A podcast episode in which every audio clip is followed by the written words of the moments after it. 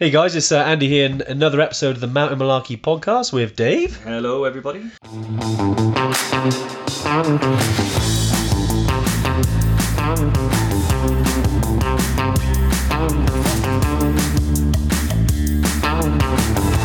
How we doing, Dave? Yeah, not bad, not bad. Got something a little different today. Very different, yeah. So what we've done is we realised that uh, when we do the Tuesday tune-in over on Facebook, um, which we've been doing during lockdown, we had some comments and requests around. Um, you know, not everyone's on Facebook, but people still wanted to hear about the content. There's been some great stuff. We've Yeah. talked about bags. We've talked about Battle of the Treks. We talked about trekking boots, mindset, fitness, loads of stuff. And we thought to ourselves, well, why don't we turn these into podcasts? Because, like you said, Dave, they're, they're sitting down listening for an hour. Yeah, exactly. Yeah, and uh, we've got a couple of we had a couple of special guests, didn't we? We had a new head of operations over in Nepal. Yep. Uh, Lee Wardle, Ironman triathlete, um, gym owner, and all round nice guy. Um, yeah, and there's there's so much good information and good content there that, and not everybody is on Facebook or Yeah. can sit there and watch a video for an hour and a bit doing nothing. So yeah, this is a great format. You can do it on the go, put it in your car, listen to it. It's a bit interactive, so you're going to have seen us answer questions and stuff like that. Yeah, it's a little bit different. Um, you know, but if you're listening to this, obviously, Yeah. um, and you have any questions about any of the things you hear, uh, podcast at evertrek.co.uk. Awesome, Dave. Yeah, enjoy the episode, and uh, we'll catch up with you soon. Good afternoon if you're tuning in. Yeah, welcome, welcome one, welcome all. Let's have a It's look. nice doing these lives because I got like a real video um, sort of record of how weird my hair's getting over the Is this your lockdown hair? Is it, Dave? this is lockdown hair, Yeah, Yeah, we're, we're live. Cool. Happy days. Yeah, hey guys. Um, yeah, it's another another edition of uh, the Tuesday Tune In. So we we we sort of we had a little chat about what today's going to be be about. Um, because normally, even though these are uh, you know uh, Q and A's essentially, um, we always like to have like a theme um, about things. We've talked about fitness a lot. We talked about equipment a lot. We talked Yeah. about the the battle of the Treks, which was a good one. Um, you know, and last week we ch- chat a bit more about Machu Picchu um, because it was, uh, you know, uh, sort of a brand new trip, and it was uh, April's uh, Evertrek favorite, if you like. Yeah. Um, yeah. Firstly, congratulations to Diane. Uh, I don't know if you were with us on the first, but she won the day trek to Machu, uh, not to Machu Picchu, to uh, Rainbow Mountain. Rainbow Mountain. So she's uh, she's got something to look forward to. The rest of her family. So um, I know Diane usually tunes in, so I'm sure she'll be on soon. Yeah. But yeah, um, today, Dave, what, what was today again? Um, we were talking Well, about talking about, about today sort of essentially. So everything that we do involves going to high altitude, um, Yeah. what would be considered extreme altitude. Um, so we're going to cover off one of the most popular sort of Q and A's that we get, which is um, what are the dangers of trekking to high altitude. Um, you know, and we're going to cover off a lot of things, you know, about what are the typical dangers, what are you likely to experience, why are some, what are some of the reasons why people might actually not make it to Everest Base Camp, um, because you know, although there are some unusual circumstances and it is largely an individual thing, Yeah. um, there are some common threads that if you're aware of before you go, you'll be able to avoid them, manage them, and then hopefully, you know, have a, a successful trip to base camp. So, um, yeah, it's one of my favorite topics, to be honest with you. Yeah, I know. We did. Um, I mean, if any of you have been following us for a while, um, back in I think it was back in December, we did a, a, Mountain Malarkey podcast uh, episode.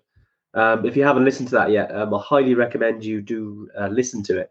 It is pretty much on the same thread, if you like, which is is talking about the dangers. And we know that over the last um, sort of few months, you know, we've had lots of new followers. Um, lots of people join the community. Yeah. So, um, you know, we thought we'd, we'd like to discuss it again because there's one thing about altitude that, that we've learned is that it's not for everyone. Um, you know, it is hard, it's challenging, it's it's what Yeah. makes it exciting. It's why it's why we like it. You know, Yeah. um, it's why lots of Evertrekkers choose to go to, you know, whether it be Kilimanjaro, Everest, you're climbing a six thousand meter peak. Yeah. Um, you know, so it's important. So you know, but it- like anything, um, and back when we did talk about this, you know, it was in the news a lot. Um, certainly around how dangerous, um, you know, Everest was, yeah. especially around um, uh, Everest Base Camp, because there was a guy from South Wales, actually, um, not too far from us, who passed away. Um, I believe, Dave, it was back. Well, it, it was in autumn, wasn't it? uh, it was October. Um, It was a day ahead of us. That's right. Um, yeah, you, you were there, you? Myself and, uh, the old man went up there. Um, so I think he passed away sadly at Lobuche. Yeah, yeah. So we were in Dingboche on our on our acclimatization day when that happened. Yeah. Um, so sadly, we heard about it when we went back up there. Um, and yeah, it's really difficult to get any information back. So you know, I don't Yeah. know what happened there. Um, you know, certainly things like that can happen, and they do happen, although it is infrequent on the way to base camp. Yeah. Um, but yeah, when we were talking about you know how dangerous Everest can be, that's another reason why we like to have these. You know, how dangerous is Everest base camp, Yeah. um, or Kilimanjaro, or any high altitude trekking experience? Because Everest tends to cast a big shadow over everything. You know, Yeah, so yeah. everything you read with the title Everest in it, um, you'll people will associate in uh, to do with trekking. You know, Yeah. so we have to dispel myths about are you walking past dead bodies and littered oxygen bottles and things like that on the way to Everest Base Camp, which no, it's apples and oranges. It's so different. Um, but yeah, and like on Kilimanjaro, um, you know, things can go wrong. You might have to be evacuated and things like that. So, but when it comes to just altitude and how dangerous altitude is, Yeah. I think it is manageable to a large degree. You know, it is, yeah, massively. I mean, you know, like we we've got a, a community, especially the um, the Facebook group. If you haven't joined it yet, the High Altitude Ever Trekkers, um, definitely get yourself in there. There's a lot of people in there who have trekked the high altitude. Um, Yeah. You know, they're they're back. um, Yeah. You know, we get a lot of customers who, who kind of go to high altitude, and, and and obviously us as well, who regularly go to high altitude. It's it's one thing. I mean, Dave, you you you said it probably best when we did the the Mount Malarkey episode, which was really around managed danger yeah, um, compared to normal danger because there's you know there, there's definitely different levels of it. yeah, exactly. Um, well, when you go to any high altitude trekking or climbing experience, you know, Yeah. is about there is a risk. There's an element of risk involved. You know, it's not a holiday; it is adventure travel. Um, you do go there, and you have to manage risk. And I think the way we like to do it is what we like to call like an intelligent approach to risk. You know, Yeah. so it comes off the back of education and experience. Now, not everybody who goes on the trip will have all of that. Yeah. That's why our guides do. So all of our guides are highly educated, highly experienced, and they know how to manage high altitude. Um, and that way, it gives you a platform to be able to enjoy your trip. Yeah. Because when we talk about like what is and isn't risk, you know, when you're at high altitude, your body will feel differently, your mind will feel differently, you'll Yeah. think differently, and the decisions that you make won't always be the ones you would have made at sea level. So how do you know what is the right decision to make? Yeah. You know, how do you know whether you need to continue or turn back? How do you know whether you're drinking enough or eating enough? Because everything is different. Um, so yeah, we do take a managed and intelligent approach to it, which is off the back of tried and tested methods for acclimatization and also you know regular health checks and things like that. The guides will be complete in oxygen levels. They'll know by your pace and things that are imperceptible to you you Yeah. might feel okay but you might be significantly slower than you were the day before. So the guide will know right okay well we need to have a chat talk about your hydration talk about your food talk about how you're feeling headaches things like that Yeah. um, and then on the other side of it, which is us as trekkers, we have to have an intelligent approach by being, we can't just tunnel vision, you know. Yeah, you can't just it. Yeah, it's not just summit fever. It's not Yeah. to the top no matter what. Um, you know, it is okay, I'll be honest, you know, because if you're honest, you will Yeah. reach the top. You know, if you try and hide your symptoms and hide the fact that you might be in difficulty, almost certainly what you're doing there is signing your own free helicopter ride back to Kathmandu. you know, because they Yeah. will come back and bite you, and you would have perhaps missed an opportunity to sort of deal with them when they were really manageable.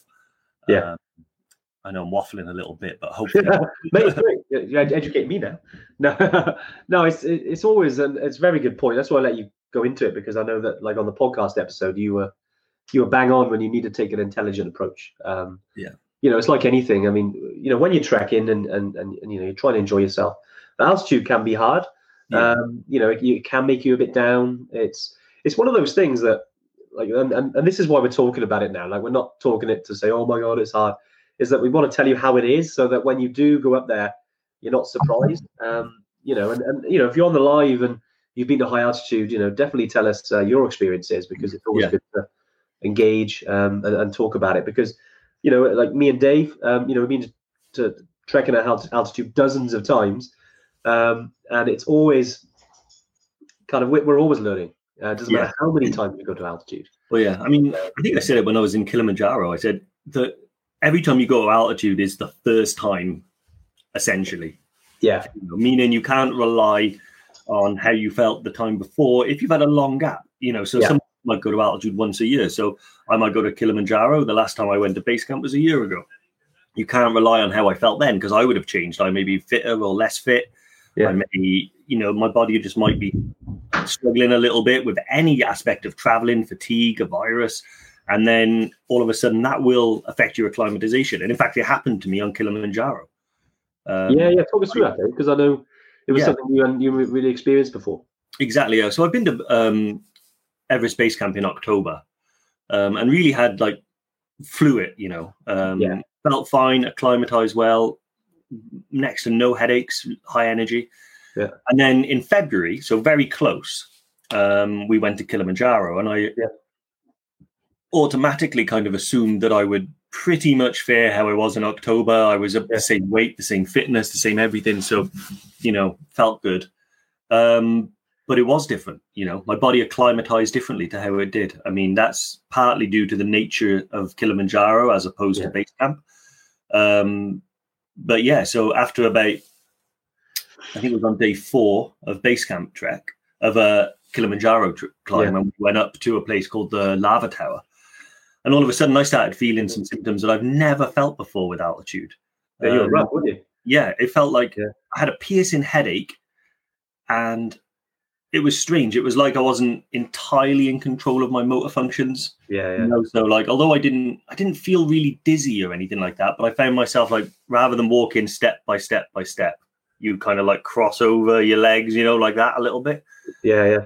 you know, just a bit unsteady. And um, I remember getting like frustrated by that because I, I was like, oh, what's, what's going on? Yeah. Um, Yeah, I can remember. You're like, this this isn't normal. Yeah, exactly. And yeah, it was really hard to describe. yeah. Um, but yeah, it was all of a sudden just like I don't know, like my mind felt well, Yeah. but every part of my body was hurting a bit and a bit nauseous and a bit dizzy and things like that. Um, so yeah, at that point, for the first time in my um, trekking and climbing experience, I decided to take Diamox. Yeah. Um, now, you know, anytime you talk about altitude, like Diamox and altitude are sort of, you know, bosom buddies. You know, you, eh, but but the main thing that I did, everyone's a doctor and everyone's an expert when it comes on to Diamox. Yeah. Get advice um, from a proper doctor, a proper healthcare professional. Now, I went to a place, uh, Nomad Travel Clinics, where I spoke to Yeah, someone they're great there, aren't they? yeah, who was a qualified travel um, um, medic who had been to high altitude and knew about Diamox and knew about its uses. Yeah. Um, so I got a proper prescription and a dose. But then I also spoke to my guide, you know, and Yeah. yes, our guide, let him know that I was taking it, um, let him know the dose and stuff like that, because the dose may change depending on how you change.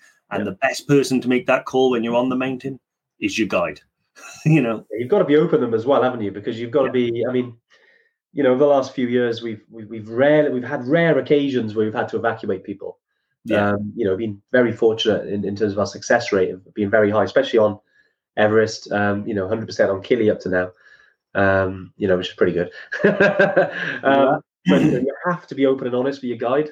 Um, it's important, Dave, isn't it? Like if you would, especially when you take a medication, because if anything does get serious, you know, you need, you know, we need to know what you're, what you've had, what you're going through. If you're taking Well- painkillers, you know, Exactly, yeah. I mean, and also the guide, like Yeah. Yessi on Kilimanjaro, he summited Kilimanjaro 400 times, you know, yeah, um, and that level of experience is makes him an expert, you know. And on almost all of those climbs, he's guided clients.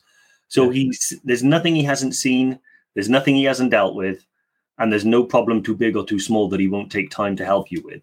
And that's the same whether you're in Machu Picchu, base camp, Morocco, anywhere you go. The guides are your most valuable resource in making sure that you get to the summit. yeah, hundred percent. Yeah, Um, and it helped me, you know, like I said, and I think everyone's a little bit, even on the group, I think people were, you, they assume when they go with you and you've been to altitude lots of times that you'll be at the front, you know, that you'll be the strongest. yeah.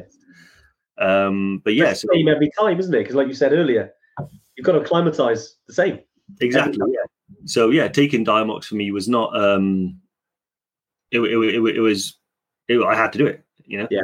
Um, it made a huge difference. Now, John from Brecon is on live, so I know. I was thinking. I don't. I haven't seen him on a live for probably nine on six months. So welcome, John. It's about time. yeah, exactly, yeah. So um, yeah, John is our. Um, you've been on a training weekend or you're booked on a training weekend, he's our sort of. I suppose he's the closest thing to a guide we have. You know, we basically let him pick the route, find the route, do all the stuff, cook us chili, maybe. Um, you No, know, he gets along, doesn't he? He's a great. He's a great guy to have. Yeah, exactly. And he does raise a good point as well, which is, you know, when it comes to aside from Diamox, and I can talk about some of the side effects of Diamox because there are a few. Yeah, Annoying, not dangerous, really.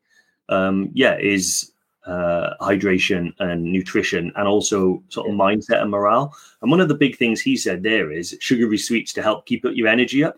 Yeah. I massively agree with that, but more so than my energy is my mood that they tend to help. That's it. They're a pick, pick me up, aren't they? Exactly. Yeah. So you know when we um when we came down from Killy, Yeah. and we'd been going twelve hours at that point, and we were back at um, Barafu base camp, and I was rummaging through my bag looking for batteries or something, and I found some fizzy cola bottles. Yeah, I did see you smile at that point. yeah, I mean, like, yes, you know. So, Okay, yeah. say hello to everyone that's on as well. I know we've had a few more now. I, I love Facebook. As soon as we've been on 10 minutes, everyone seems to come on. So thanks Yeah. for joining us, Russell, Ian, John, uh, Sital. Um, yeah, thanks for joining us today. Um, Yeah. Awesome. So Yeah, but- that's actually asked an interesting question, which is: Does fitness levels um, have a part to play when it comes to altitude sickness? Great question. I love. I, you know, I was going to say yeah, to come up. we've um, Um, it, no. Uh, basically, when it comes to, um, I'll take this first, Dave. Um, but yeah, when it comes to fitness levels, it's something that altitude's a real leveler. It doesn't matter how fit you are. Um, it does help, uh, and we always encourage people to do plenty of training. You know, get out hiking. You know, with your pack on your back. Um, you know, when you can. Uh, you know, get out in the gym, do some cardiovascular work. But ultimately, when you're altitude, it's a real leveler. It's really what you can control when you're out there. So you talk about hydration, speed, um, you know, just keeping a positive mindset, the things you can control. yeah, Um, but when it comes to fitness levels, it doesn't really mean that's going to help you essentially, or you know, it's like as a competition. yeah, Um, it's really about your mindset. If you want to get, and you know, I've always been quite strong on this. If you, if you, you know, since the beginning, since we started Evertrek, is that we we want to help anyone get to Everest Base Camp because we've seen Yeah. a lot of people of varying fitness levels get to Everest Base Camp to Killy. Yeah. I mean, just to use a couple of examples, um, you know, I'll talk about, uh, you know, and if James is watching, because he usually does some of our lives, he came to Killy with us in February. Um, he'll admit himself, you know, he wasn't in great shape. He, he rarely does any form of hiking, but he made the summit of Kilimanjaro almost six thousand meters. Um, because of because of this, he was he was very determined to reach his goal. Yeah. Um, he was knackered afterwards, you know. Yeah. he was, but uh, you know, uh, if if it was easy, you know, uh, anyone, everyone would do it. But that's uh, the challenge is what makes it. You know. yeah. You- It is one of those it's, altitude. Yeah, fitness is one of those interesting things where I never want to persuade people from getting fit, but then I also Yeah. don't want them to rely solely on fitness to get to the top. You know, because some people, you know, the fitter you are, the certainly the easier you'll find the day-to-day trekking because don't forget you are still walking up and down hills Yeah. you know so the fitter you are the easier that part of it will be Yeah. and the less you'll exert yourself but it's also about striking that balance because a lot of people and we've experienced it quite a few times on the trip when they're really mega focused mega driven Yeah. seriously competitive um, and used to pushing their body to the to the limit Yeah. find it very hard to rein that part of it in because it's down. ingrained in their success back home you know Yeah. they're the fittest people in the world back home but then when they come to base camp Yeah. or Kilimanjaro they're still fit but the problem is that day one is really easy to go hard day two is really easy to go hard day three is really easy to go hard day four is still really easy to go hard but by that point the damage, that. the damage has been done you know Yeah. Yeah. those Yeah. three days where you thought nothing was changing, everything was changing, you know, and already you've kind of signed your own sort of I'm not going to say that. You've signed your own sort of. Uh, you, you shopper club. yeah, exactly. Yeah, you know, at, at, that point, then, so the way I always liken it is, if you arrive two hours faster than me on day one, yeah, two hours faster than me on day two, two hours faster than me on day three, I've had six more hours adjusting to altitude. Yeah. Than you have had, you know, and that's what makes you strong is the acclimatization, not how fit you are. Exactly. Um, and then you know that's just on three days. You know, if it's like eight days, you know, I've had 16 hours more than you to acclimatize. Yeah, it makes a hell of a difference, doesn't it? You know, and that Yeah. 16 hours more acclimatization means that I'll then be the hare and whoever that is will be the tortoise, even though yeah, an athlete and I'm not. yeah, it makes it makes it makes a lot of difference. Um, so, so Tal, I hope that answers your question. And um, and like we say, we always encourage anyone um, to keep up their fitness. I mean, we were um, over the last sort of week or so, we've been um, because we're collaborating with um, the Altitude Centre in London. Um, it does lead me on to um, another question that someone else has asked, uh, Andy. Actually, hi Andy, nice to see you, mate. Uh, join us. Um, yeah, so we were in touch with the Altitude Centre, and we're putting something together around, you know, preparation. You know, they're a great team uh, based in London, um, and they do have you know certain training plans that we'll we'll go through because we've got our own, but we are working alongside someone like the Altitude Centre. Uh, Yeah. Great for us, um, great for you guys. So we'll certainly be rolling that out soon. Um, Exactly. It's you know any form of training, um, especially cardiovascular, strength in the legs is so important when you you know Yeah. essentially you, you're walking. So whatever makes Yeah. walking easier for you um, helps. So yeah, I mean, certainly. We've all done it where we've been running or cycling or walking and the legs give up. It's game over then. You know, you're just sitting there looking at these things that won't work and it's a nightmare. Um, Yeah. Actually, I just spotted Caroline. Hello.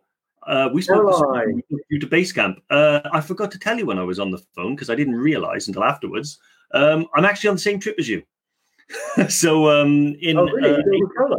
Nice. yeah, in April next year. Okay. Um, that's uh, one of the trips that uh, I'll also be on. So yeah, we'll be trekking together to base camp. Nice. Uh, welcome, uh, Caroline. Thanks for joining us as well, as well as Brooke, one our Evertrekkers. She's uh, this is awesome. Brooke. Oh, Brooke's a legend. Real, real life Wonder Woman. And she'll Yeah. tell you. I mean, she's um, she's been to the Altitude Centre herself. Um, so, so a big shout out to, to Altitude Centre and to Brooke. But um, Brooks, like, probably, I mean, I, she won't mind me saying this, but I hope. But when we were on um, Achille, uh, she was certainly one of the, the fittest in the group. Um, didn't Yeah. necessarily mean that she's ultimately the best of altitude because we're all the same. We all acclimatize the same. So, sorry, going back to Al, what we were talking about earlier. Um, you know, but Brooke is, yeah, very, very good at high altitude, I have to say. Um, yeah. I- She I loves know- it. I mean, she, she's going to come back to Aconcagua. I think she's even going to do an Everest climb and stuff like that. So, yeah, Brooke. Well, uh, she's got to do um, Mount Triglav first. I think she's climbing, if I remember that- right. that's, that's a baby hill. That's a baby hill. she wants to come back and do Aconcagua and uh, an island and Mera. Um, Oh yeah, one thing, uh, Gavin. Um, hello, how's it going? Thanks for joining Yeah, us. hey Gavin, how you doing, mate? Um, did I get it beforehand as backup? Um, and just have it there in case. Obviously, biggest concern being the little man going with us. Okay, yeah. So yes, I did get it beforehand, mainly because I'm a little bit sort of uh, overly cautious about taking anything that I don't know the source of. Yeah. However, our guides do have it, um, and that is like proper legit Diamox. You know, so it is safe to take. It's the same level. But being the sort of hyper prepared guy that I am, I also like to have my own just in case. Um, and it's handy to have it there. Um, but yeah, if you arrive at the mountain and you don't have it, or if your bag goes missing, or if the guide feels you need to take a tablet right then and you don't have it with you, um, the guides do have a full, fully equipped high altitude medic kit um, with Diamox and lots of other stuff for your stomach and things like that. Um, but yeah, I got it myself. Um, really easy to get. So I said, like I said, I went to Nomad. Um, and I got all my um, inoculations there um, for all the nasty things I didn't want to get. And whilst I was there, picked up some Diamox.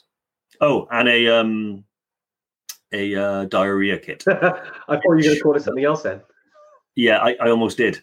we call it the Brad Pitt kit for uh, obvious reasons. But um, yeah, I bought that, and everyone was laughing at me and joking. And um, I think uh, no, in fact, I bought it with Andy and Steve Bolschweiler. Yeah. They laughed at me, and who used it? Yeah. Steve. hey, I bought my own. Um, yeah, you did get your own. Yeah, yeah. I just but, want to um, say as well, Gavin, I absolutely love your profile picture there, mate. Um, is that what you're going to be wearing to Everest Base Camp? That'll be good.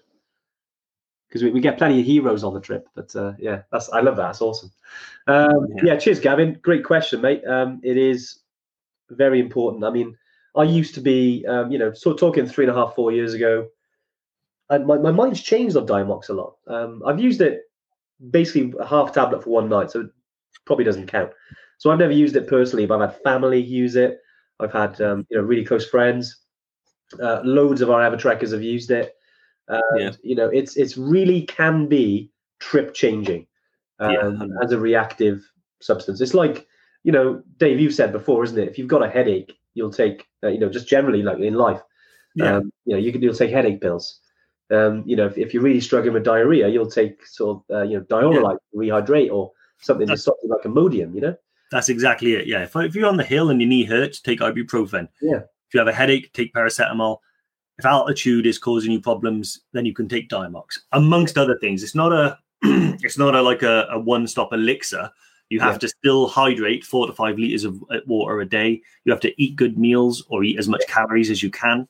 Um, you have to walk very slowly and manage your pace. And then if you're still experiencing difficulty, Diamox will be the final piece of the puzzle that makes you feel, um, if not great, good Yeah. enough, which is all that matters. Yeah. Um, yeah. Side effects is um, mainly just tingling, you know, yeah. like, uh, but really strange, specific tingling, like one toe in the middle of your foot, half your tongue, like tip of your ear. Weird, right? Yeah, you said you've had it in weird places. Yeah, but then, um, but mainly I get it sort of here and down my throat. Um, it feels just feels like tingly and tickly and stuff like that. So, Yeah. but it, it's not. It's annoying. It's not unpleasant. Compared to altitude sickness, it's a walk in the park. sorry, I put um, I put Andy up on the screen here. Hey, Andy. Um, yeah, thanks for joining us, mate. Um, sorry, it's taken a while for us to get to, to your question there. Um, yeah, you mentioned um, uh, actually came with us to, to Everest as well. Um, I know you had mild symptoms. Yeah, beetroot. You know what? Is it's a good shout. We've got a um, big part of the community is a guy called Ed, Ed Tooley. Um, I don't know if he's on here. Ed, if you're watching, mate, do say hello. He's um he's actually a nutritionist and he works with a lot of people um, in the UK um, in sports nutrition. Um, and he, you know, has, has got some really, really good knowledge there. So I think um, definitely, uh, if Ed is watching, I always like him to comment because he, he always comes up with these, like, you should take this or you should take this. Yeah. Especially if it was the iron because apparently um, your iron levels do get lower at altitude. Ultimately, um, all these things that help, you know, can make you feel better. Personally, I used to take um, like some supplements every day. So I used to take like vitamin C tablets, um, you know, just to sort of take the edge off, if you like. It's not going to, Yeah. you know, it doesn't mean that you, you suddenly you're going to be miles better, but it, it, maybe it, it worked up here. That's it. I mean, that's the most important thing. If you find something that works, Yeah, it doesn't matter whether it's scientifically working in Yeah. changing your body. It just matters that it's working up here. You know, I take a Yeah. multivit every day when I'm trekking, um, mainly because I try to, you know, just replace stuff that I'm. You, you're getting a very similar diet for like quite a long time. Yeah. But um, yeah, and I like to think that it makes me feel better, and because of that, I think it does. yeah, it does. I mean, there's certain things like that. Um, you know, in terms of supplements, definitely. I mean, it's always worth because Kevin's dropped in. Hey, Kev, how you doing, mate? Um, it's always worth going and speaking to your GP about anything. Um, we always highly recommend it, especially if you've got any pre-existing stuff going on. Yeah, um, you know, medical conditions, we say have a chat with your, your GP. Um, you know, and they would suggest that if you've got like a deficiency in in something, um, then you know you can take that too. Um, you know, on your trip, it's like it's like Yeah. anything. Like myself, I've I, I got asthma, so uh, whenever I go a high high altitude, I have my my asthma stuff with me because Yeah. You know it's what I need. It's what I need because that's what's happening with me. But everyone's different, you know. Yeah. Um, but Kevin sort of mentioned there. Kevin made um, made base camp last year, I believe, and yeah, it's great to check beforehand because if you're going to be taking something uh, and you and you're already on something, or you know, uh, you know, you, you've got like like you mentioned about potassium levels, yeah, then that needs to is something that needs to be chat about. So, yeah, good point, Kev. Um, yeah, definitely uh, speak to your GP. Yeah. You know, we always highly recommend it. All the guys at Nomad, um, you know, they're, that's this is their specialty Yeah. in high altitude trekking. I, I'm always on the flip side of this, and you know, um, it's sometimes you have to be because I've had some feedback of customers that a lot of doctors they, they don't like prescribing Diamox. Um, you know, and it's always because it, some GPs aren't special. Uh, their, their niche or their specialty isn't high altitude trekking, isn't Yeah. high altitude uh, medicine. So sometimes, if you want to speak to someone around that, then it's good to speak to a specialty. Like if you go to Nomad, um, some of them there are uh, doctors who deal with high altitude medicine. Yeah. Obviously, they do a more broad range of things, and if you're on medication, it's good to check. But it's always worth speaking to a specialist Yeah. um, when it comes to um, to things like that. Just obviously, just our opinion. Um, Yeah. You know, I always think it's uh, important. Um, so cheers, Kev, uh, and hope you're well. Uh, I, I do keep up to date with you on Facebook, mate. So uh, yeah, good to see you doing well. I think the one thing about Diamox as well that I don't think we mentioned yet is that if you are taking Diamox, Yeah. the one thing you have to have to have to do is um, drink loads of water Yeah, um, because it would like altitude. You'll your body will start adjusting to altitude, and part of that process is you'll pee a lot. Um, you'll naturally be dehydrating yourself anyway. When you Yeah. take Diamox, it kind of speeds up that process. So yeah, diuretic, isn't it? yeah. So um, when I, I I was perfectly fine, slept through the night. As soon as I started taking Diamox, I'd have to get up once or twice and go to the toilet like a like an old man. So, um, but yeah, you have to replace that, you know. So make sure that you really do stick to your four or five liters a day. Um, if you're drinking like two liters a day and you're on Diamox, that's that's not going to be enough. Yeah, yeah, you, you've got to really. I mean, it's the most important thing. I mean, I think if we could talk about the success of, of anything to do with our trips, especially when it comes to the percentage of people who go there um, and who make Everest Base Camp or Top of Kili, um, you know, wherever you go, uh, you know, Island Peak, it's that they they all hydrate enough. Um, Yeah. Because we, we we bang on about it so much. And it, you know, if, you like, Brooks probably fed up with us talking about it because she spent so much time with us. But um, but yeah, we bang on about it so much because it's it's so important. You get you get this right, I promise you, it will make a hell of a difference, and Yeah. increase your chances of getting to um, whatever your destination is. Just make sure you drink water. One of the other things as well is um, sunscreen. Yeah. Um, and also recommend if you are getting it, bring it with you. Yeah. Um, because a lot of the time in the countries, um, particularly in Africa, um, they don't really have much use for sunscreen there. So not not a lot of places sell it, and they don't really get the good stuff either. You know, so although Yeah. it might say factor fifty, it's probably not.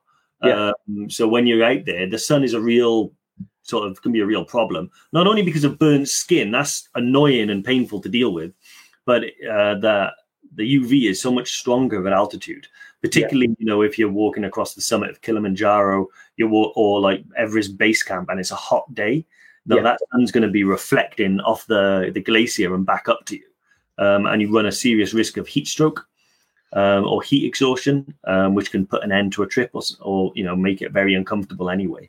And dehydrate you. Yeah. Yeah, exactly. So covering up and also applying as much factor 50 as you can. yeah. Yeah, Steve, um, uh, it was Princess Diana book. Yeah, so Steve, Steve used, um, bought this uh, sunscreen called Princess Diana Factor 50 sunscreen. Um, and we're, we're, we're convinced it's mainly water and milk, I think, is what it was. it wasn't the best. Yeah, it wasn't the best. Uh, that, that goes back to what you said, isn't it? Is that be careful what you buy locally when it comes to things like that. You know, take take the No. good stuff from the UK. And I know those of you that have, those of you that have read Into Thin Air will read Jon Krakauer's account of getting heat stroke um, Yeah. when he was on his way and climbing Everest, um, where his, his head basically just got cooked by the high altitude sun and he was having massive headaches and problems. So, yeah, sunscreen. I can't, you know, and glasses. And a um, decent hat. and hat. you know, you can have an Evertrek one, uh, but yeah, I would definitely have a decent hat. Dave, I know you wear more of a. Um, it's like a sun hat, isn't it? You call it. Yeah, yeah. I mean, I get yeah, I get some stick for it. You know, it's a bucket hat.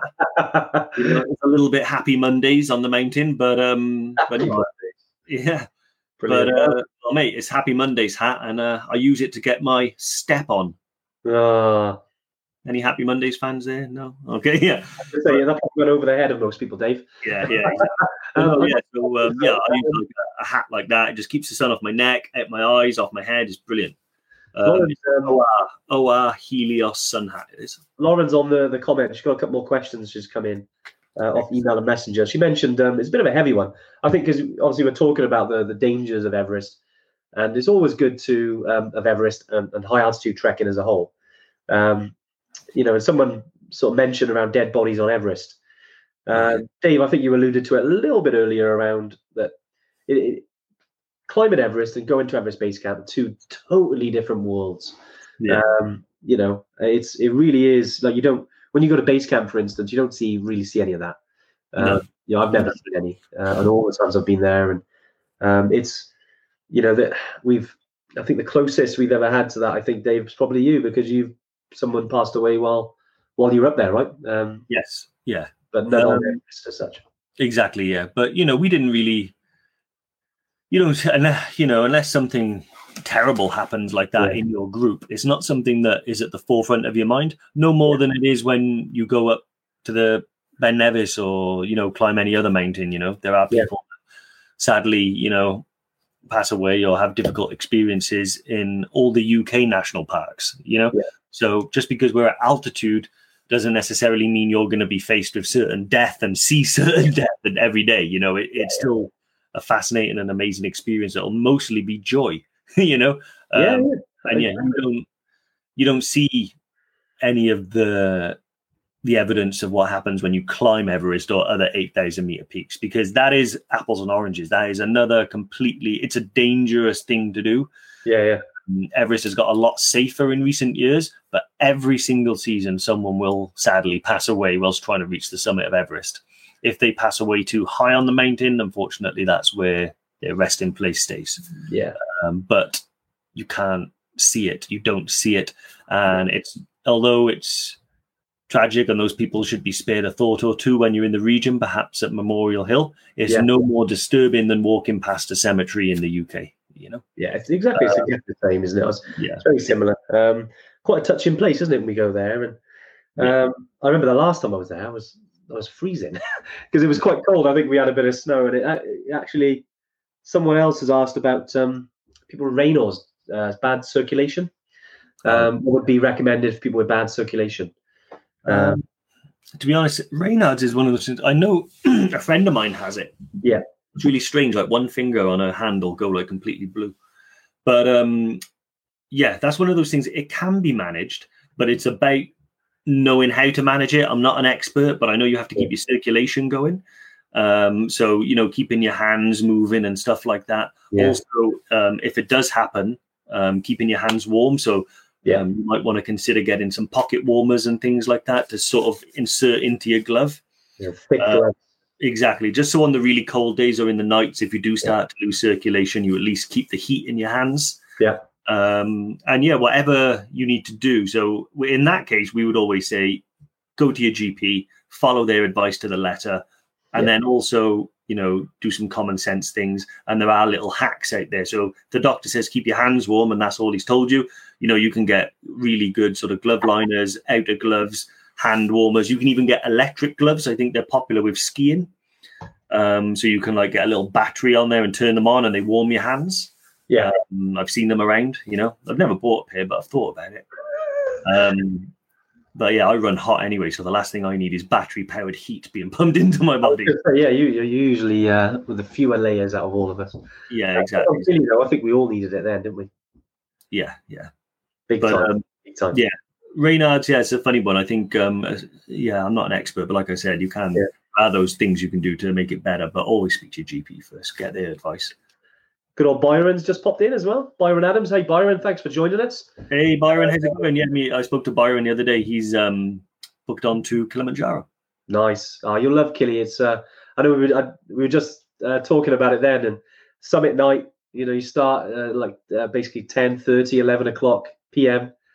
hiking through the night. Yeah, you want to make sure you have heaps of layers. Yeah. Uh, I never really hike in my down jacket because they're just too warm. But you know what? I did that night.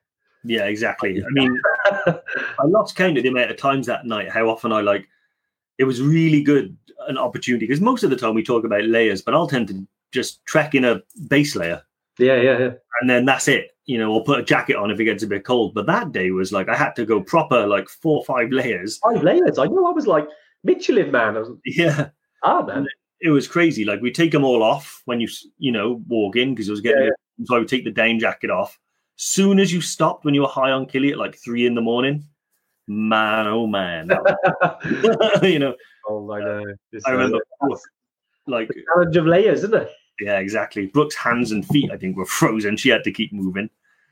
Um, Yeah. But yeah, that was amazing, though. That was one of the best experiences of my life. Um, Yeah. I'll always remember going up Killy in the night, and yeah, that was amazing. That's what I mean. It's it's it's, it's, tough, Byron. It's super tough. But you know what? That view from the uh, um, from the top, ah, it's it's one of the best views you can ever have in your life. So yeah, I wish you all the best, Byron. Anything um, anything you need, uh, comment with some questions. That's what we're here for today. Uh, uh, actually, that's a good one. Actually, I like that. I think I might take that, Dave, because I do ski.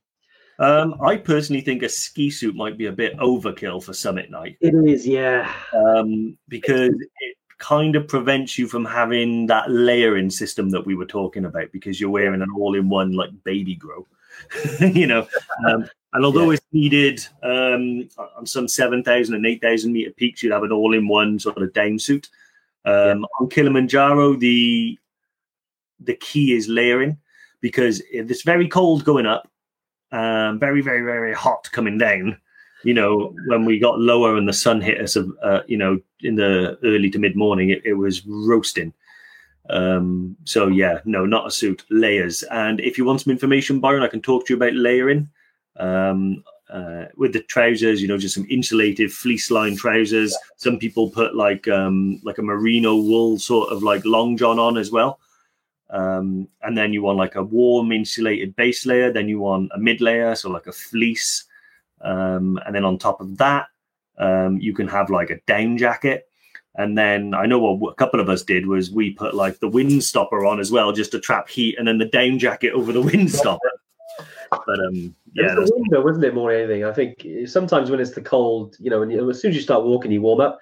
But when there's like a, you know, 25, 30 miles an hour wind hitting you, yeah, you know, it, it, does penetrate. The, you know, it doesn't matter what you're wearing. Um, you know, it will, you will still feel it. Um, that's why you know, keeping going and, and stopping for like literally two minutes or less yeah.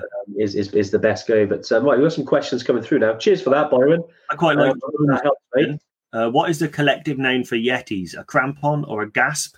Judging by the way we're looking at the moment and our hair, I would Great say question, Jerome. a thatch of Yetis might be right. Just judging by the beard and hair, so a thatch of Yetis. A thatch of Yeti. Well, I said I got a little quiz later in my family. I might ask him that. What is the Yeah, exactly. A thatch of Yetis. But um, oh, Lemosho route, awesome. Yeah, that's what we just did in um February. So amazing.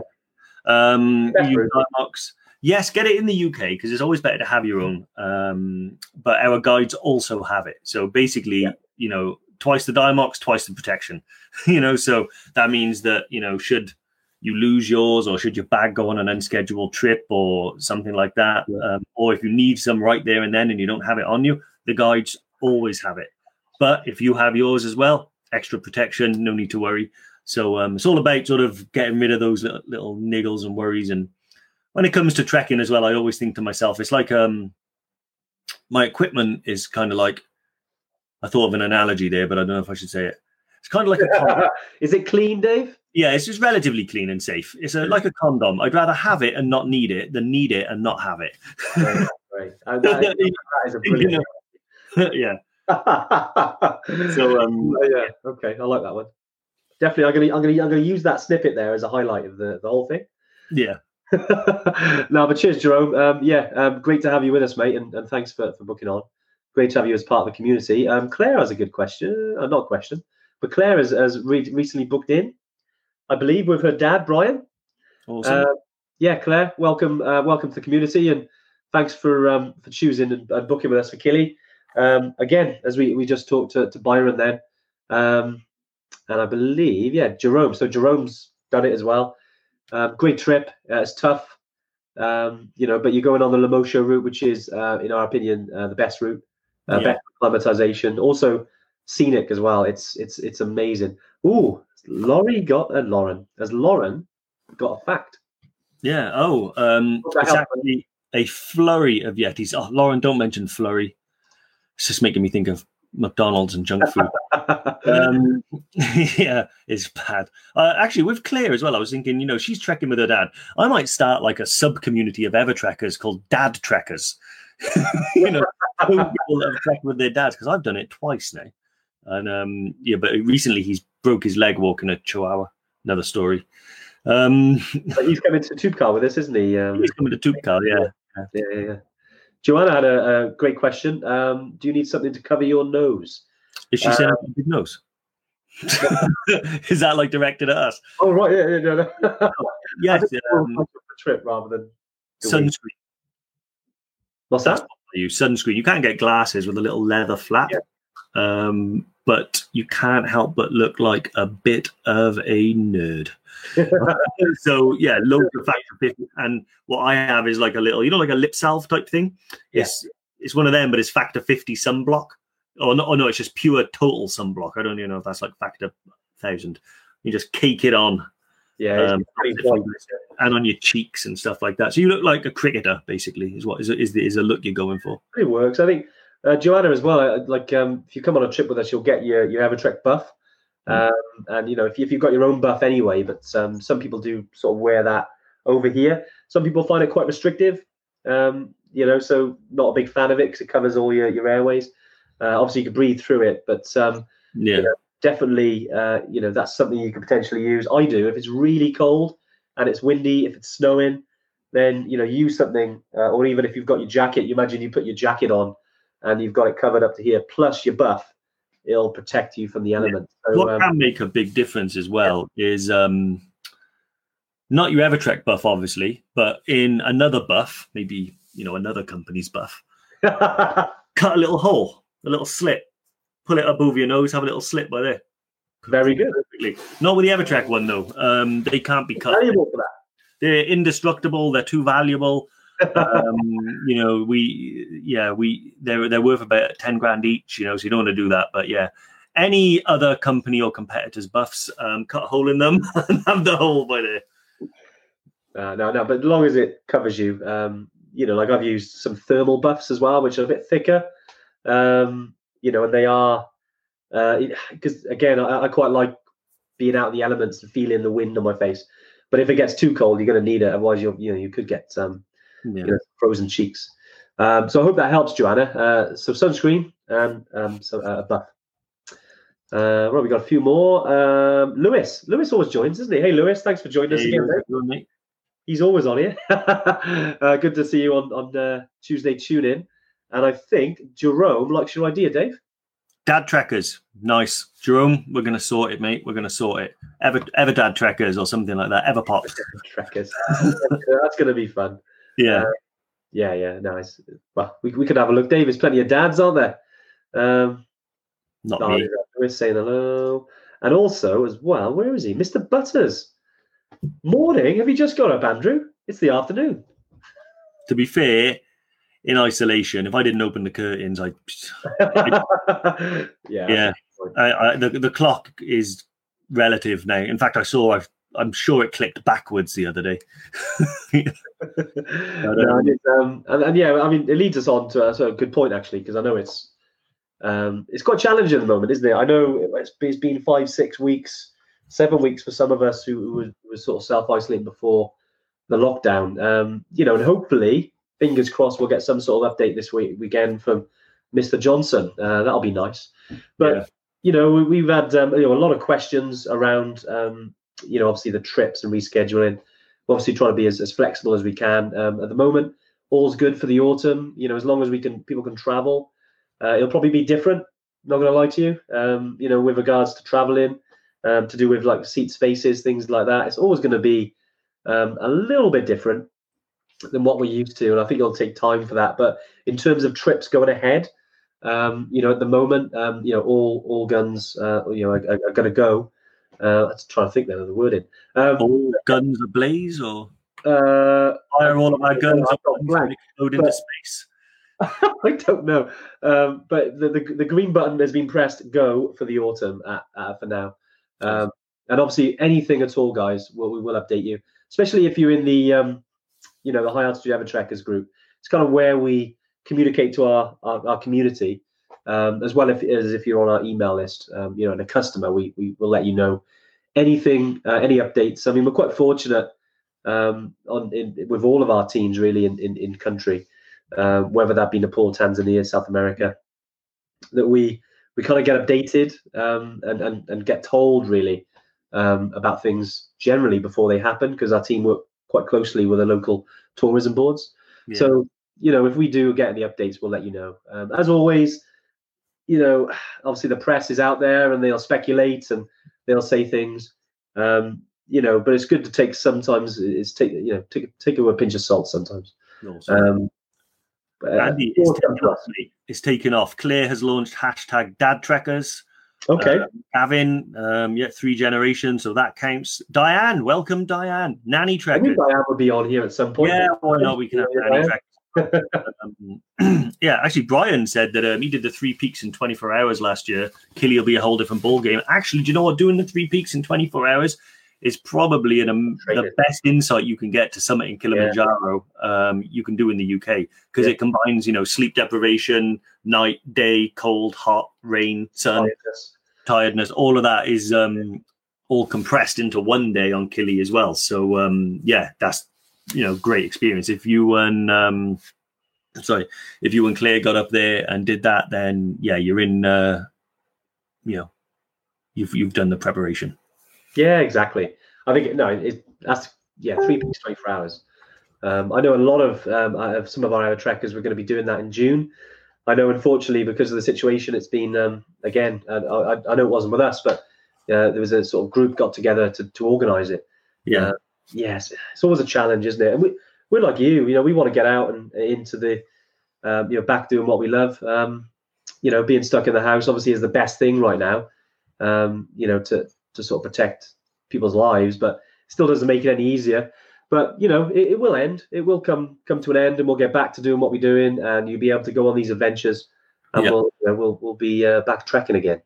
Um, but yeah, I hope you found today useful, Dave. I quite enjoyed today. It's um, good to see all the regulars on as well. yeah, it's great. Yeah, it's one of my favorite topics. You know, talking about altitude and Yeah. the dangers of altitude. You know, but um, yeah, hopefully they- it's, been a little bit enlightening and stuff like that. And um, yeah, um, we'll be back next Tuesday.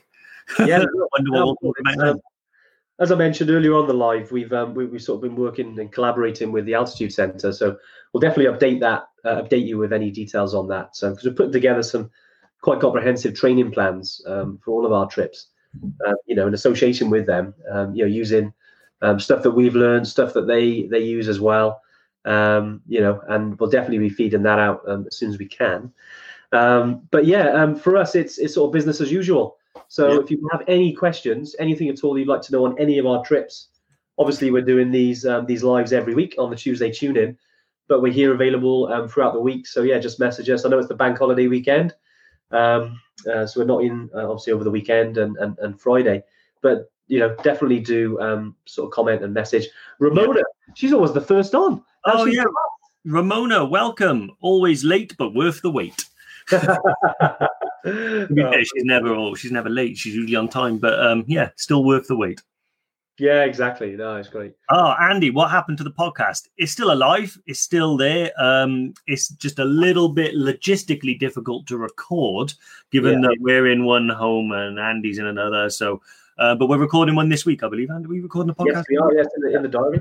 Um, yeah, it's, it's kind of yeah, Andy, because I know we were doing one a week before, um, you know, up until Killy really, and then this kicked off. So it's kind of things are slowed down, and there's other things that almost take priority, but um, uh, you know, which unfortunately just gets in the way. But yeah, the podcast has been really, um, you know, really popular. Um, we've had some great feedback on it. So yeah, it's continuing. Um, it might not be as, as, as sort of often as once a week, but uh, probably once every two weeks. But we're going to get out some new ones. Got some Yeah. good, um, you know, good things to talk about, um, especially during um, you know during lockdown at the moment. So Andy, yeah, I know you you, you bursted to get another one, mate. We'll uh, yeah, we'll certainly let you know. I, I know you're on an email list. We'll post it on Facebook. Um, Yeah. we'll get one out to you. Normally on Thursdays we kind of um, um, Yeah. release the podcast. I think the last one we did. Um, Dave, what was the last episode we did on the podcast? Uh, I think it was Battle of the Treks. Battle of the Treks. You know what? I actually, if you haven't listened to that one already, um, although we, yeah, what do we call it? Top trumps for Treks. I think was the. Uh, Is that what we did? Oh yeah, that's that's uh, colloquially we refer to it. as colloquial-. Yeah, yeah. But um, no, yeah, we're definitely going to do it again. And as soon as we get back um, in the office, because we have our little studio there, we'll be back to recording one a week, I'm sure. Yeah. Um, yeah, because it's something that you know we both love to do. Um, but yeah, just managing workloads when you're kind of separated is a little bit difficult. Everyone tends to fall into their own little schedule, you know. So, um, but no, I'm excited to do another one. Yeah, yeah. I just wanted to um, to pick up on Jerome. Jerome, thanks for your questions today. Um, you know, I hope we're we're helping. Um, you know, with some of these. But yes, this is an important one because I, I know I briefly touched upon it about um, obviously you want to get that out on these trips as soon as possible, and how would the the backlog of treks affect next Yeah. year's itinerary? It won't. Um, so so we're quite fortunate in terms of we always have a lot of capacity to run these trips. So a couple of things we've kind of done are, especially like in Nepal, because that's where we, um, you know, most of our trips go because that's that's kind of our, as Dave put it, you know, that's our uh, Big Mac Yeah, in terms of Everest. You know, that's that's that's what most people come on with us. We've obviously grown, and we're running different trips now. But yeah, in terms of dates, so what we've done is we've opened up new trip dates. Um, we got the pa- capacity number of guides to actually run almost double the amount of treks that we normally do. Yeah. So that's what we've done. Um, we've had to, you know, think on our feet a little bit because you know this is a situation that was unprecedented. So yeah, you know we have um, you know try to remain as flexible as we can, which is why we've been uh, you know like we don't charge any people. We've been super flexible with rescheduling. yeah, Um, at the end of the day, we're like you guys. We we want to get on trips um, like like you. Um, you know, I know some people were meant to be there now. Um, you know, and this would be right in the middle of trekking season. yeah. And, you know, we, we feel for you because you know we're the same. We, It we is. Yeah, I mean, I hope next year's fine because you know I'm due to go in April. But um, yeah, Yeah. no, uh, yeah, we are doing everything we can to accommodate. We are running some things like parallel groups, you know, so where we had one date um, with one group, we're going to still maintain the date, but maybe run two parallel groups. So, um, you know, although they'll be going to the same place at the same time, you'll have your own guide, your own core group of trekkers that'll be with you, your own porters and things like that. Um, just a way so we can keep that small group feel whilst managing the increased demand for those um, individual dates. Um, but yeah, no, really excited. You know, everything's going well. We, w- our guys out there as well can't sing their praises high enough. You know, Yeah. Um, particularly, I mean, it's been affected worldwide, but obviously we had the largest number of people going to Nepal, and Yeah. it hit Nepal right smack bang in the middle of March. You know, which is peak, the start of their trekking season. Um, but yeah, I know our guy um, Anuj, head of operations over in Nepal. Um, he's ready and waiting. He's like seriously just sat at his laptop you can't wait. for information to come that people are on their way because that's what they love. You know, he he replied to me because he was in the mountains and uh, was walking down. He said it was so sad to see Namche. Um, just you know, devoid of trekkers and hikers and stuff, and um, that's one thing that I love about the guys over there is that seeing you lot go over there and seeing you lot reach base camp and be in the region um, is a sense of pride and happiness for those guys. Um, so I know as soon as they can, they'll be opening the doors and we'll be ready to get you over there. Yeah, exactly. And uh, you know, we will we'll do it as soon as we legally can. Um, I mean, on on a personal level, I'm kind of I am a bit of a risk taker. If there's a flight going, I'll generally jump on it. But I think we all have to manage expectations at the moment due to the severity of the situation. But you know, for us, um, like I said, we are positive about it. Um, at this point, you know, all all uh, basically autumn trips are going ahead. Uh, unless we're told that we can't, um, you know that'll that'll be the case. So yeah, people like Ramona, I know you've had to reschedule. Uh, obviously, going to uh, Annapurna in October. Um, you know, so yeah, Jerome um, and anyone else that's listening, yeah, we're, we're right behind you. And if you, if you booked on a trek with us, uh, on a trek with us, we're going to get you on a trek. Um, Yeah. Obviously, we have to try and manage it a little bit uh, differently. Uh, yeah, a couple more questions coming there. Yeah, so Uh, said, what kind of training do we Yeah. do in preparation for trips to Killy? Do we train on local hills? Yeah, almost exclusively. Um, Yeah. So um, I used to do a lot of running, but I tend not to do so much running now. Um, but cycling, you know, so essentially my training's twofold. I want to improve my cardiovascular fitness Um, so cycling and hill cycling, I've been, Yeah. is really good for that. Um, it also gets you out for long periods of time, which is perfect. Um, and then the other thing is strength and endurance in the legs. And if you're going trekking, I'm a big believer in the best training is trekking. Yeah. Um, so put a pack on your back, get out on the local hills. We're only an hour from Brecon, so we're very lucky. Um, wherever you are, you know, even if you live in, you know, Holland, you can go to the gym, put a pack on your back, treadmill on incline, or the stairmaster, you know, that revolving staircase. Yeah, yeah. So go. strength and endurance in the legs and some strength and endurance in the heart and lungs. Yeah. Um, if you've already fit enough to do the three peaks in 24 hours, then you're probably already fit enough. It's Yeah. about maintaining that. I think if I was training for Killy as well, now I've done it, I would probably look to do like some form of endurance hike as well. Like I know myself and Andy did the, the, the Great Glencoe Challenge last year. Yeah, 26.2 mile trip around um, Glencoe and Fort William. Um, that's a really good thing. I would also Yeah, be, yeah, any sort of like, you know, 24 hour endurance trek or something like that. Just to, um, so the, the, the familiar feelings of trekking at night, trekking when you're tired, trekking when you're hungry, that type of thing. But yeah, Yeah. yeah. And Lauren, I think, ah, excellent. Lauren's posted a link as well to uh, the training guide. Good old social yeti. Um yeah so i mean a lot of our early sort of stuff i mean because some of these guys we wrote in the last couple of years um you know is obviously it's all around everest but it's all transferable um you know in terms of what you need to do. Um obviously everest is a bit more of a journey through a landscape where kili is your your you're climbing a mountain. Yeah. but essentially it's the same things that you do. Um you know just to get out pack on your back do the miles sometimes as well put some consecutive days so hike on a you know if you can on the weekend Good obviously point, yeah. you're allowed out do a saturday and a sunday so you know what it's like on the second day to actually walk with tired legs because that's what Yeah. you're doing consecutively Oh, Um. I've just noticed Claire said that they're doing the Great Glencoe Challenge in July before Kili. Myself and Andy and a load of other Evertrekkers will be doing it. So um, email them and ask to be put onto the Evertrekkers team. yes Um, and we'll all do it together on our wave and stuff like that. So, um, yeah, brilliant. Do that. Sounds good. Yeah, that'd be great. It's more the merrier. It's a great. We, we did it uh, last year as well. It's um, I mean, yeah, we, we, we underestimated it a little little bit. It is tough, but it's very very fun. Um, yeah, I loved it. It was amazing. Um, what I did was because I'm an experienced um, trekker and hiker, obviously I've been in the business a long time and I know everything there is to know. Um, I wore brand spanking new boots on the day of a 26.2 mile walk, and um, yeah, completely just destroyed my feet. Um, but that's complacency for you. You know, I learned a valuable lesson there. Never ever be complacent about your foot health. yeah, exactly. Um, Brian asked a good question. What have you guys go on every trip? Yeah, we'd uh, well, although we'd like to, Brian. Yeah, we run about almost fifty trips a year to Everest. Um, so yeah, we, we don't unfortunately. So uh, one of our, I kind of, I, I think of it as our USPs, you know, and things we're quite passionate about is using local guides. Um, you know, although we run the business, and, and I know you obviously with the with the front of the business, and you, know, you see us a lot. Um, you know, we're rarely on trips.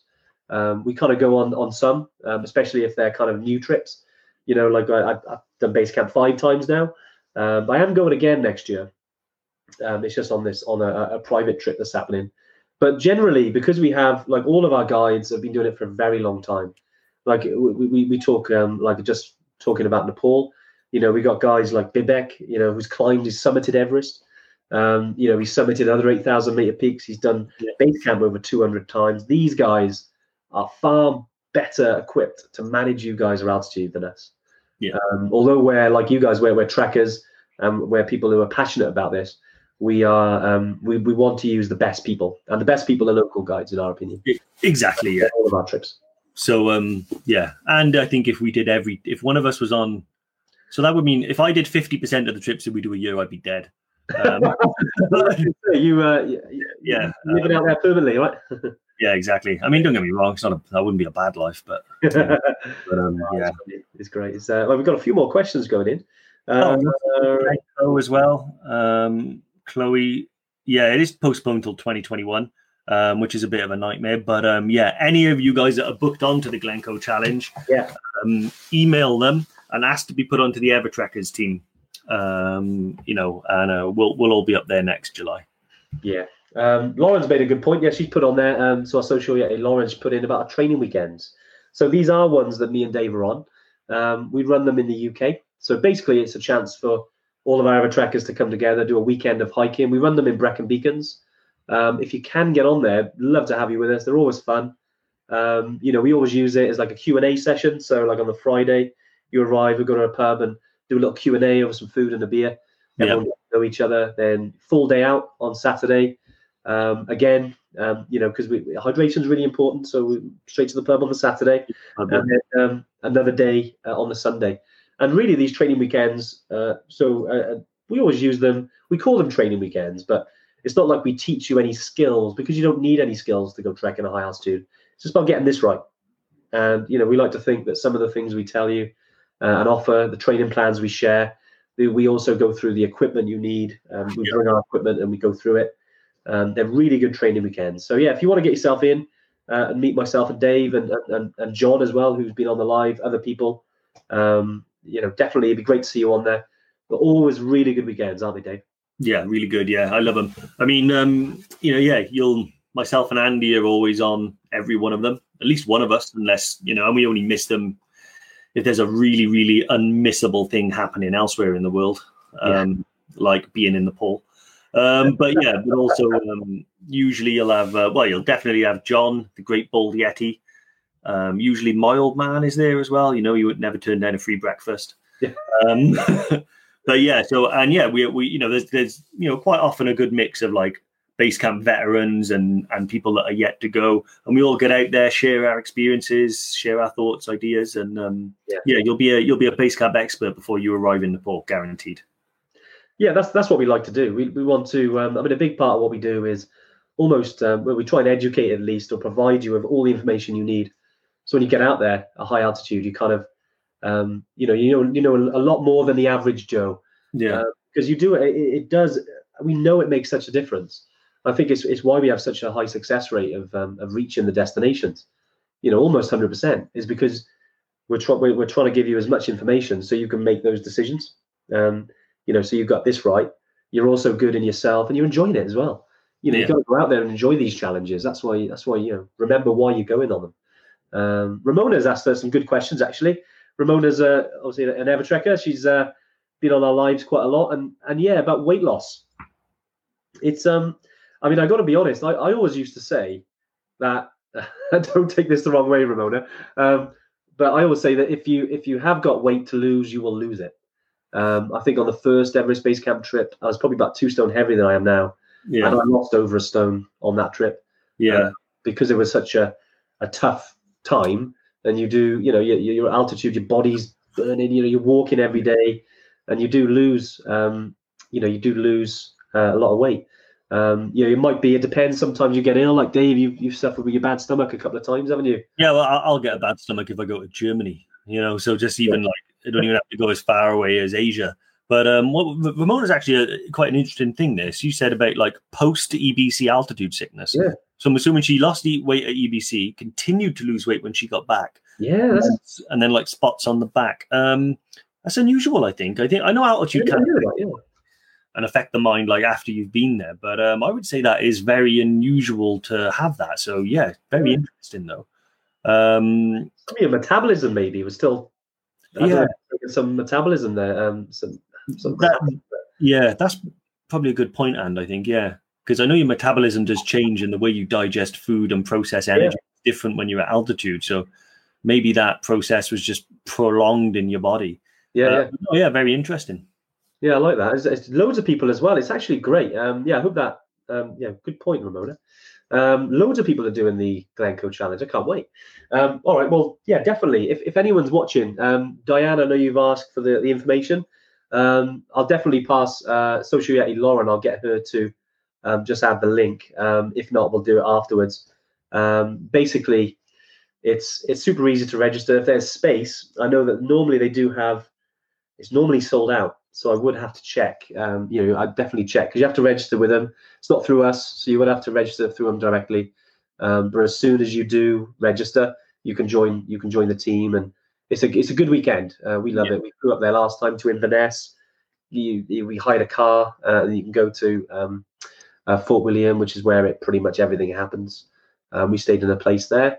Um, so yeah, anyone who's booked on to that, uh, obviously it's been postponed to next year. Love to, to catch up with you at the event.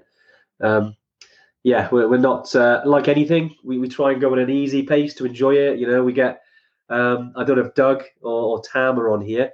Two Evertrekkers. They actually did Kili with us in base camp, um, but they are quick. I think Tam did it in seven and a half hours. Yeah, Something yeah. like that. It took us ten and a half hours. 10, 10 and a half. To be fair, though, I think I had about an hour and a half lunch. so um, yeah, yeah, yeah. Tam, Tam was real quick, real quick. Yeah, he's, he's he's a fit guy. Um, but look, guys, yeah, great live. I mean, it's been we've been on for um, what what's what's what's Ramona Arch now? Uh, Hey. What is that? the is that traditional architecture literature? Uh, to be honest, uh, yes, you can ask us about it. Lauren, would you mind answering? very good, very good. It's uh, yes, I've, it's not something that yeah, I'm trying to think off the top of my head on that one. Um, but yeah, we'll we'll let you know, Ramona, on on that one, mate. Um, yeah, but great. It's, no, it's been really good. Um, you know, thanks for your questions today. Any that uh, do crop up at all, um, you know, definitely, um, you know, just post them in. We'll get back to you after the live. Um, you know, Yeah. we're back next Tuesday. Um, we'll definitely get a podcast episode out from now until then. Yeah. Thursday. Uh, what are we on that Tuesday. God, it's mad, isn't it? It actually goes goes crazy. Um, but yeah, other than that, guys, uh, obviously we'll see you in the group. Yeah. And um, yeah, we'll catch up with you soon. All the best, guys. Thanks for joining. Cheers, guys. Thanks. Bye. Awesome. So I hope you enjoyed the uh, another episode of the Mountain Malarkey podcast. Um, yeah, that was something a little bit different, wasn't it, from the Tuesday tune in? But I hope you enjoyed it. I must say, you were brilliant on that episode, Ant. thanks, mate. Thanks. Now, if uh, if you've enjoyed it, don't forget to leave us a review and subscribe to the podcast. Um, you know, all these uh, podcasts we put together, the episodes, trying to reach as many people as possible. And if it's helped you, leave us a lovely review. Um, and yeah, we'll see you again next week. Yeah, all the best, guys. Bye.